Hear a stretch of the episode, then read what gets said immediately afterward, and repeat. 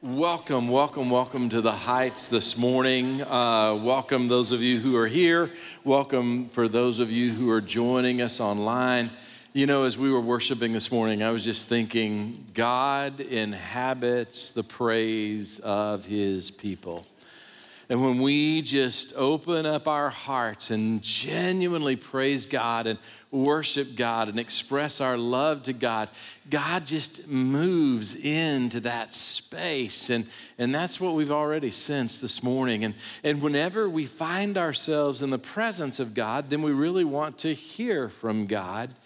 And I pray that's the disposition of your heart right now, that you're just, your prayers, Lord, speak your servant listens. So, with that in mind, we're just going to dive right in. You good with that? We're going to jump into the text. We're in Ruth uh, chapter 3 today. So, go ahead and open your Bible up, find that portion of Scripture. If, if you've missed the last couple of Sundays, no worries. We're in Ruth 3. Maybe you're joining us online or you're a guest today and this is your first time here. I'll try to catch you up as we go along. But basically, in the book of Ruth, what we've seen are three very different faith journeys. But, but I don't want you, as you look at these different faith journeys, to try to identify, man, do I identify with uh, Naomi or is it with Ruth or is it with Boaz? No, no, no. In each of these faith journeys, the truth is we see some of ourself, if we'll look closely, I believe we can, see some of ourself in every one of these people. Uh, because in these three faith journeys, we see doubt. And the truth is, we all struggle with doubt from time to time in various ways to different degrees. But we also see obedience, and, and you experience obedience to God. You wouldn't be here this morning if it weren't for you striving to obey God's will in your life. Students, you're striving to obey God. That's why you're down here front and center. Uh, so God bless you for that. We, we, we identify with that. God, I want to obey you. And then we see God's provision just poured out through people's obedience. And here's kind of, uh, as, as I studied this text, man, here's the, here's the big thought that I just really uh, want us to get our minds around today, and it's this we experience God's goodness, God's provision, God's blessing when we obey Him in spite of our doubt. Now, can we just all admit? I want to hear a vote. Uh, yes or no is the vote. Do you agree with this statement? We all experience doubts. We're followers of Jesus, we love Jesus, uh, or we're just exploring who Jesus is. Maybe you're just really here to investigate. And the reality is, we all know what it is to doubt God, God's ways, God's plan. Uh, you agree or disagree? We all experience doubt. Yes or no? All right, great, awesome.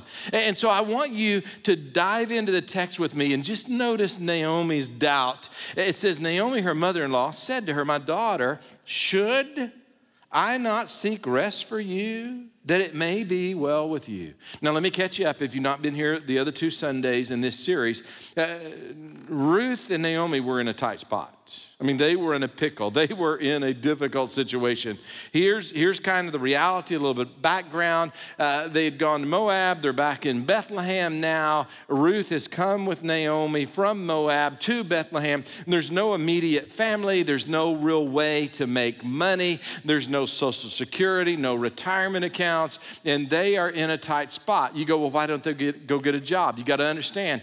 Uh, Moses lived about 1,500 years before the birth of Jesus. King David comes along about a thousand years. This is during the era of the judges, so it's 12, 1,300 years before the birth of Jesus. And the idea of women going out and getting a job and having a career and making money and becoming independent, it just hadn't, uh, you know, come about yet, right? And so it was a very patriarchal, male-dominated society. So it was really hard for Naomi or Ruth to go get a job. And about the only thing they could do to survive survive was to glean. So they're in a tight spot.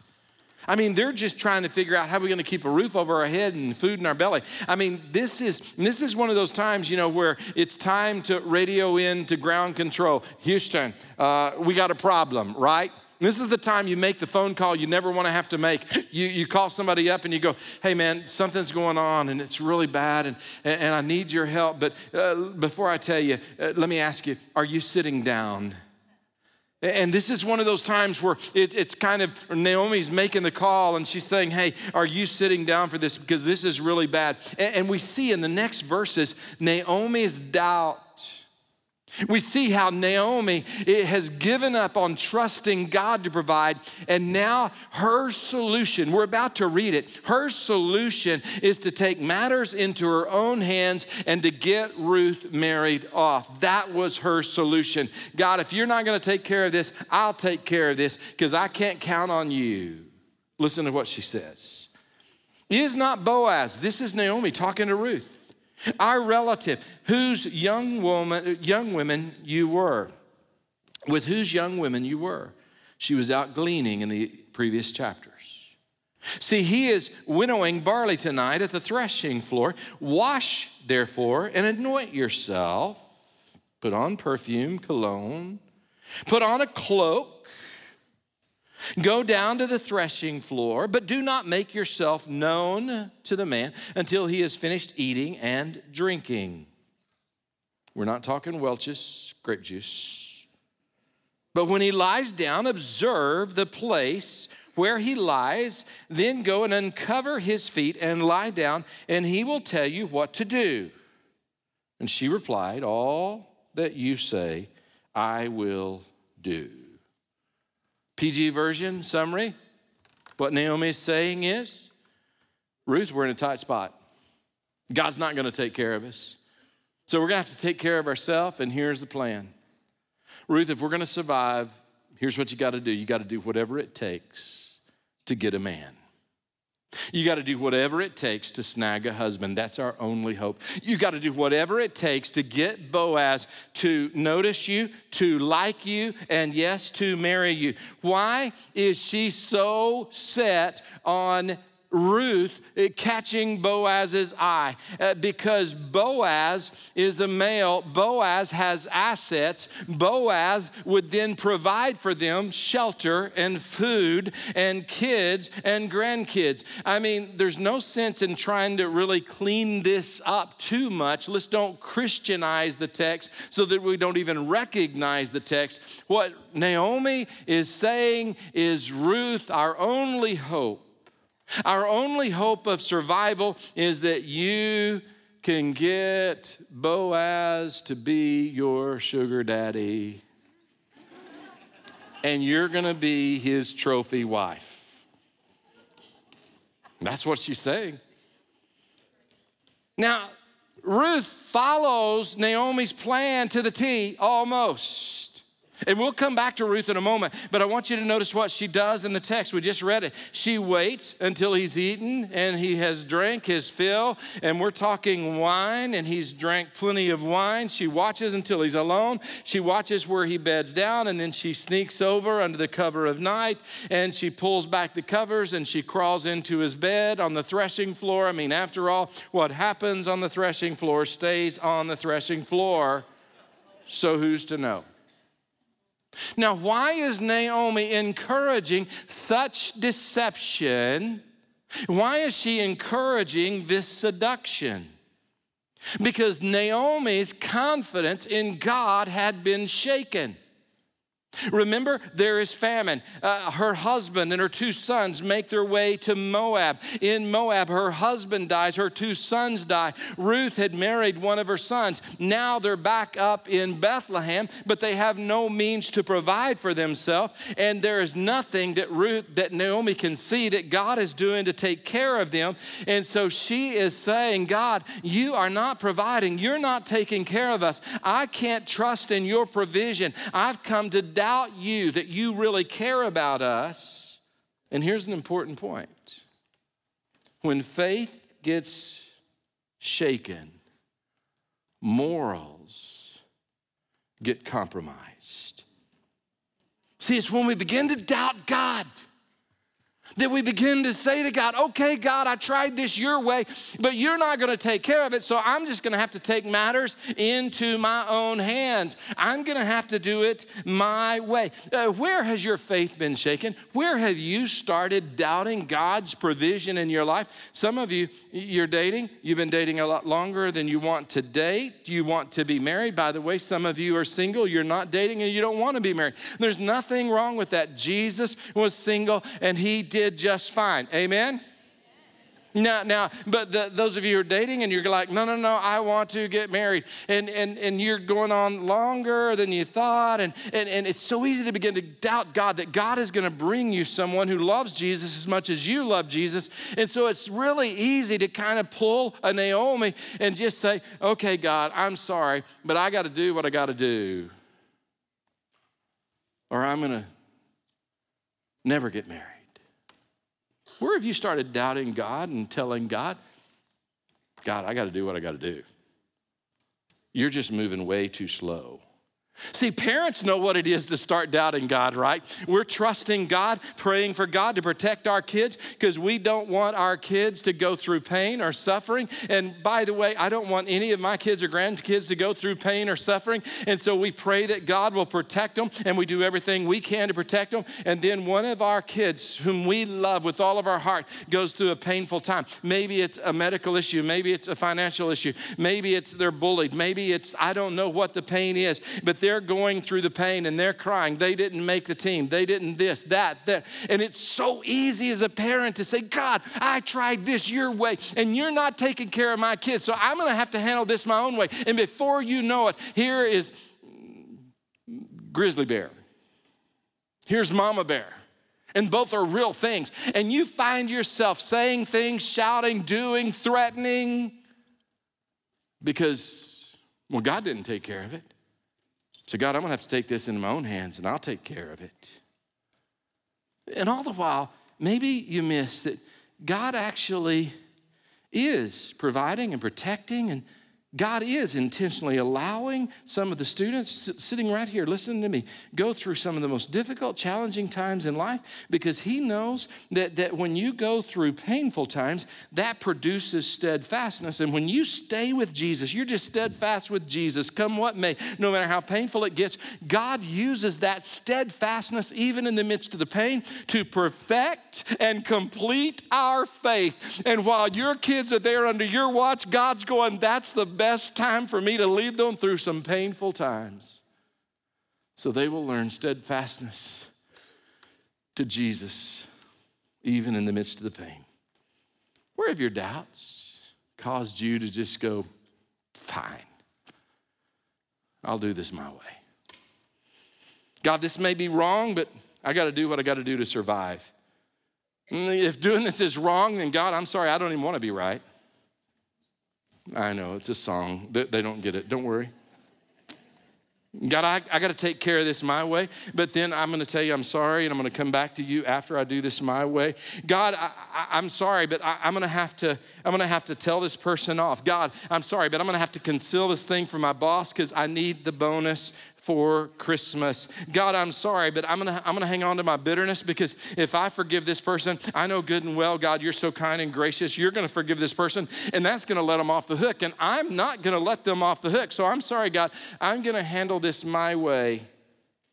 See, it's so easy to go through Naomi's doubts. But I want you to notice Ruth's obedience. Because in those moments when we doubt, what God does is He invites us to embrace obedience. And remember, God uses our obedience as the funnel through which He pours His goodness into our life. Look at Ruth's obedience. At midnight, the man was startled and turned over, and behold, a woman lay at his feet. He said, Who are you? And she answered, I'm Ruth, your servant. Spread your wings over your servant, for you are a redeemer. And he said, May you be blessed by the Lord, my daughter. You've made this last kindness greater than the first, and that you have not gone after young men, whether poor or rich. Ruth is a convert. Remember, she's in Moab. And she tells Ruth, Your God shall be my God. And now she's a convert.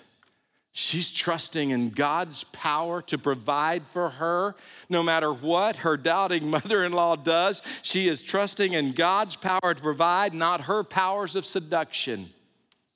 And so, what does she do? Pretty impressive.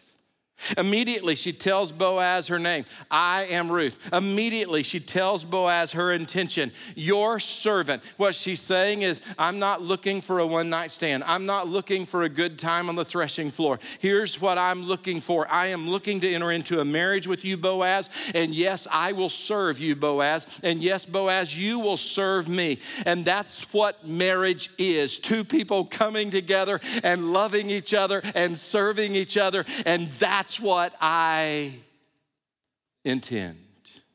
And then she tells him a request. And this is not just any uh, just run of the mill request.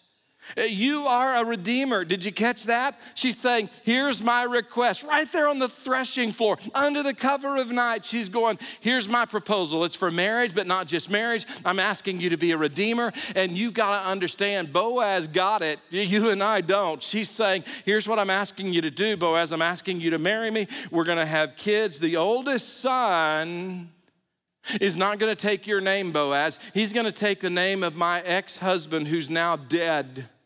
And he'll be your son biologically, but you're gonna raise him as my ex husband's son. And oh, by the way, all of your assets, Boaz, this is the good part. You're gonna love this, Boaz. Now, you're not gonna pass that along to any kids you already have. You're not gonna pass that along to any of the other kids that we have. The primary, the majority of it, the, the, the, the chunk of it, what you're gonna do is you're gonna pass it on to our eldest son who's not gonna have your name. And then that inheritance is gonna be passed down the line in his name, not in your name. Boaz, you couldn't ask for a better deal. What do you say? You want to get married?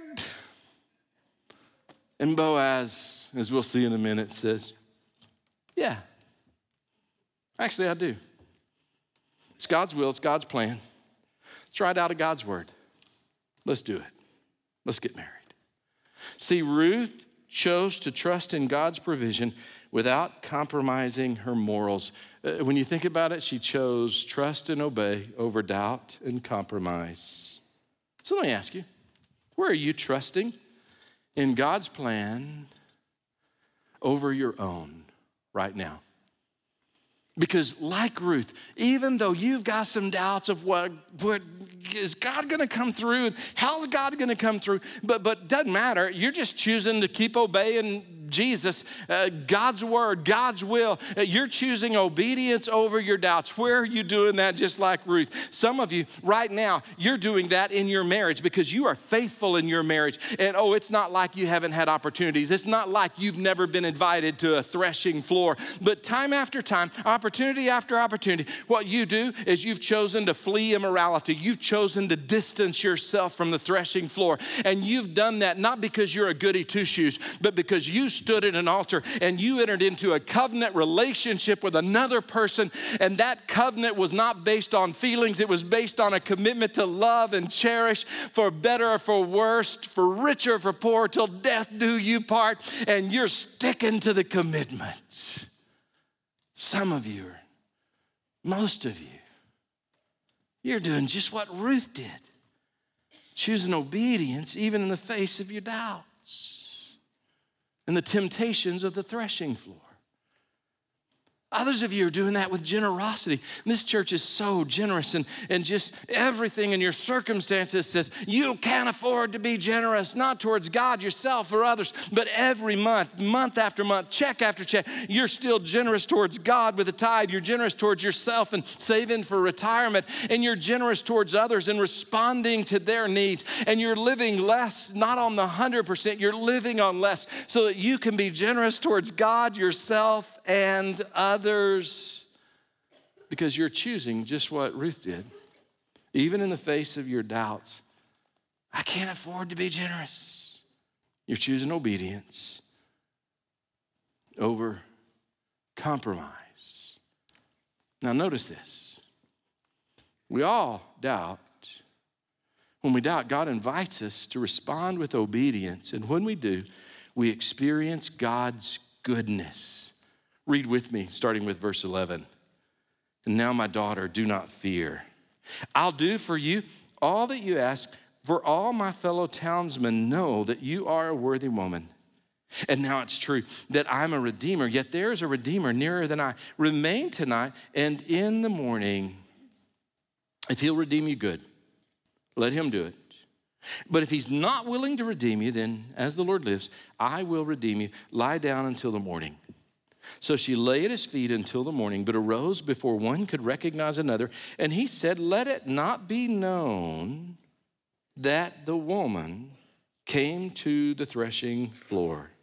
You notice how immediately Boaz moves to protect Ruth's innocence and her reputation, how he immediately agrees to be the Redeemer. And I want you to notice how God just used Boaz's obedience, Ruth's obedience, as a funnel through which he started to pour in his blessing. I mean, you look at the blessing that he poured into Boaz's life. Boaz is older. We don't know how much older. We just know he's older and Ruth is younger. And here is a man who is single. There's no indication that he had other kids. And so now now he moves from a place of aloneness and isolation to all of a sudden he is married. And then we know that they had a kid, most likely kids, plural. And he moves to a place where now he is getting to hold his son. He's getting to, to rock his son. He's getting to change diapers. He's getting to do what I did yesterday. I'm holding my grandson, and my grandson is already crazy about me. I know, I know, because I'm looking at him and I'm telling him, I love you, I love you. And he, two and a half months old, got the biggest smile on his face. And all of a sudden, I'm like, look, look, look, look, look, look, you know? And Boaz is holding his son, and Boaz is teaching his son how to take his first steps, and Boaz is teaching and coaching his son in t-ball. They had it back 1,100 years before Jesus was born. And, and Boaz is now older, and I, I picture there's all kinds of family around the table, and there's laughter, and there's love, and there's fullness, and there's wholeness. And Boaz is saying, Man, I am a wealthy man because God has poured his provision into my life. And don't forget about Ruth's provision. Naomi's provision. I mean, all of a sudden, here's a husband, and, and, and here's provision, and here is a son and the son has a son who has a son, and, and, and, and along comes a king by the name of David, and, and a son, and a son, and a son, until along comes another king named Jesus. And Jesus is saying, Ruth, here's what I'm gonna do. You once were in Moab worshiping Chemosh, and Chemosh, they would offer up babies and offer them up as a sacrifice to their pagan satanic God. And now she's following the God of Abraham and Isaac and Jacob. And now God is saying, Ruth, I am going to write you into my story. And I can write a way better story for your life than you can write for your own. See, God uses our obedience as a funnel for his goodness. Stop and think about that for a minute. You've been obedient like Ruth in so many areas of your life. And God's been pouring his goodness into your life, just like he did into Boaz's life and Ruth's life. What does that provision look like for you? Yesterday, Kim and I were driving back from our family's place in Graford, and uh, she's driving because I'm going over the sermon notes and looking at it and talking to her about the sermon. And it dawns on me about the time we hit Richardson. Uh, you know, wait a minute. I don't, in my sermon, I need to come up with some more examples and illustrations of how God pours His provision, His blessing into our life when we choose obedience over compromise. And about this time, literally, you're going to think I'm exaggerating. I, I'm honestly not. I'm about to exaggerate part part of the story, but not this part. And so we're, we're, we're coming down Campbell and we're coming up on Plano Road. And so there's a traffic light there. Uh, I, I like to call them stoplights because that's what they always are for me is stoplights, stop right. But, but I'm telling you, I mean, here's the center lane, and I'm going to say 20 cars. Maybe it wasn't quite 20, but work with me here. I mean, there's like 20 cars in the center lane, and there's like 25 cars in the right hand lane. And, and, and I'm just saying, hey, help me think through what are some of the ways that God provides when we're obedient to Him. And we're in the left hand lane And all the while, we're just going, because my wife, she fancies herself, don't tell her I told you this, but, but she fancies herself as a race car driver because she used to ride motorcycles with her dad. And so she just likes going fast. And I'm like, why don't you just stomp on the guy? I like going fast. And I'm like, okay, okay, great. And so, I mean, we're just zooming by and, and, and, we're, and I'm just like, whoa, does somebody bring about Christmas Day and fail to tell me? And then it dawns on both of us. Wait a minute, she's trying to get by to go help her mom with some stuff, and, and, and, she's just trying to get back as fast as she can. And here's God like, oh, here, let me give you a green light escort, and I'll get all the cars out of the left hand lane. How's God just pouring his blessing into your life? My guess is you're, you're zooming by like we were at about 50 miles an hour, going, I don't know. I just don't see it. How's God blessing us? And then you stop and start thinking. And Kim and I, I mean, as fast as I could write, we started writing down just all the ways that God blesses us in such small ways, but they're amazing. I mean, it's that parking spot right in front of the door when you're running late. Every other time, it's not open, right? I mean, every other time, you're like walking a mile and God's going, hey, that's my blessing. You need the exercise. Just park out there. right? But, but when you really need it, sometimes you'll just open up that parking spot. Parents, you know it. When, when your, your child right here in this student group comes home and says, I love the student ministry. I just talked to a family and they're here because their student fell in love with our student ministry. And our students, by the way, they're not falling in love with the ministry, they're falling in love with the other students. And that's you guys. Can we applaud these students who love Jesus? Amazing. And mom and dad, when your child loves the student group and starts loving Jesus, is that not the provision of God? Or what about when your child comes home and your child's a kindergartner and your child says, I love kindergarten because God has given them a teacher who is kind and compassionate. And they just love it. And that's the blessing of God. What about when you're in college and all of a sudden, the new love of your life. You get to know them and you realize they love Jesus as much and maybe more than you do. That's what God did for me when I started walking with God. He introduced me to Kim, and I was head over heels, and then quickly realized that she loves Jesus. And I'm like, thank you, Jesus. What about when you're a student and you don't make the team? Or you get cut uh, and you're broken up about it. You go to God and you go, God, I, I wanted to make that team. But in the midst of praying, God just gives you a peace that just passes even your ability to understand it. And you're thinking, I thought I'd be more broken up over this. And then it dawns on you that your parents are actually taking it harder than you are and you start kind of consoling them and encouraging them mom and dad you always got to trust god and follow god and god's got a plan for my life. See those are the ways that god provides. Small ways. You want to know how god provides? I'll tell you one of the ways he did for kim and me. Our daughter's like late 20s early 30s i don't remember the ages. And she had always said when she was growing up man when i get older and she said this when she was a teenager, old enough to know better. I don't want to live in a small town like Dallas.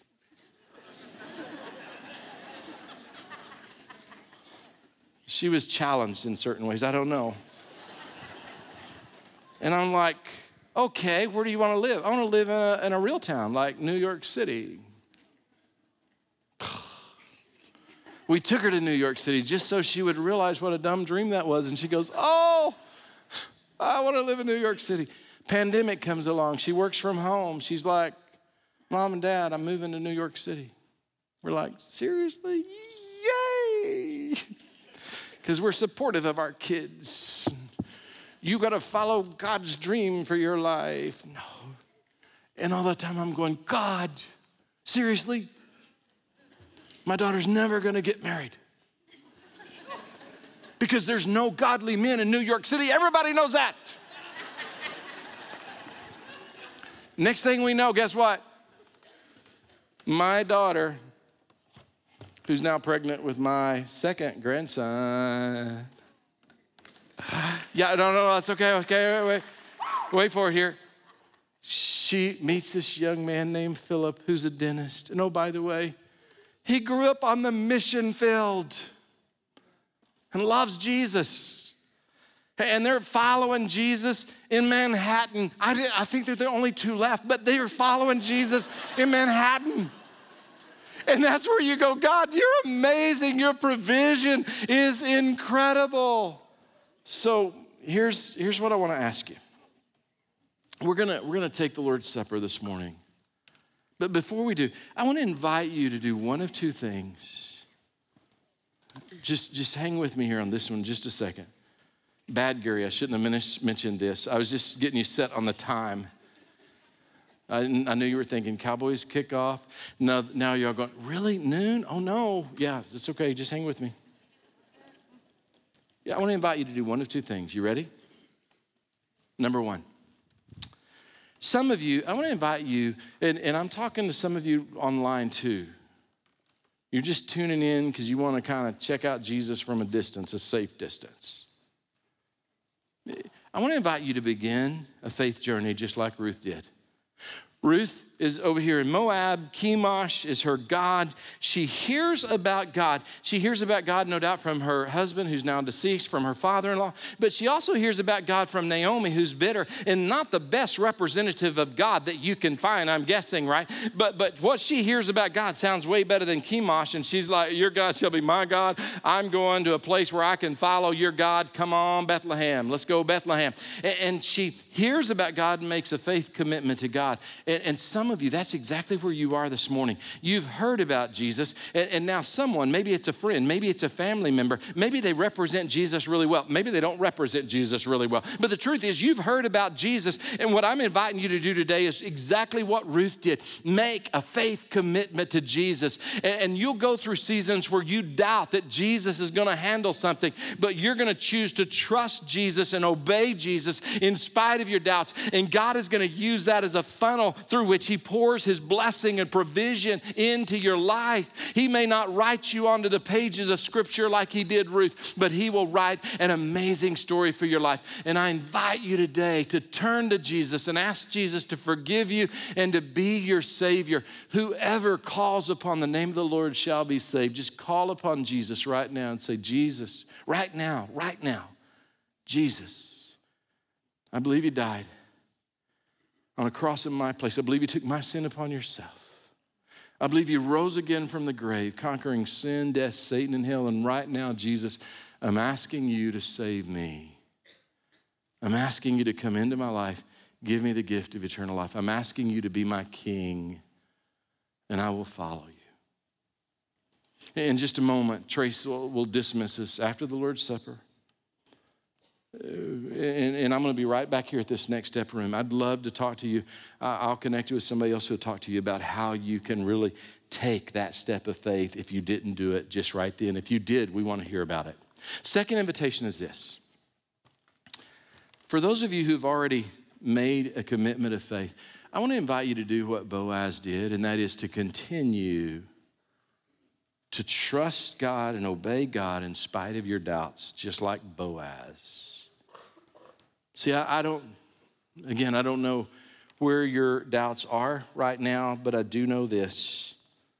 Boaz grew up in the faith, grew up around godly people. Uh, Boaz uh, practiced proximity to God, and this proximity to God led to passion for God. And that's your story. Some of you, you've grown up maybe around the faith, and early on you made a faith commitment, and now you're practicing proximity to God. You're reading your Bible and you're praying and you're confessing your sin and you're trying to walk with Jesus. And here's my encouragement to you continue on in the faith, just like Boaz. And listen to me uh, the, the threshing floor, just like it did for Boaz, is going to call out to you. And when it does, you flee immorality. And, and, and the idea of generosity, eh, you're going to be invited to practice generosity just like Boaz was. And everything in you is going to say, I can't afford to practice generosity. I can't be somebody's redeemer. I can't bless anyone else. I can't even take care of myself. But you, just like Boaz, keep trusting God and obeying God. And here's what I can tell you based on the authority of God's word He will continue continue to funnel His blessing and His goodness into your life. So continue. Don't be distracted. Continue in obedience to God. Listen, we're going to we're going to take together the Lord's Supper and I invite you if you have the elements to get them out. And we're taking the Lord's Supper because Jesus said, do this as often as you do it in remembrance of me. As often as you do this, you proclaim the Lord's death until he comes. When you take this, what you're doing is you are proclaiming, Jesus, you are the provision for my sin, you're the provision for my salvation. That's why he says, take and eat. It's not just take and hold and look at it and believe that's bread. No, he says, no, this is my body. Take and eat. I want you to take me in. I want you to commit. I want you to receive me and follow me. So, with that in mind, the invitation of Jesus is, this is my body. Take and eat. And you talk about blessing and provision. He tells us there is no remission, forgiveness, cleansing, washing of sin without the shedding of blood. The wages of sin is death. And here is his provision. He said, My blood is the payment for your sin. This is my blood poured out for many for the forgiveness of sin. Take and drink. Will you pray with me as Trace comes to close our time out? Lord Jesus, may we admit where we're like Naomi and doubt. Father, may we have the kind of faith that Ruth had, where we choose obedience in the face of our doubts. And Father, as we do that, would you do for us what you did for Boaz, Ruth, and Naomi? Would you please just continue to use our obedience as the funnel through which you pour your amazing blessing into our lives? We pray it in Jesus' holy name. Amen.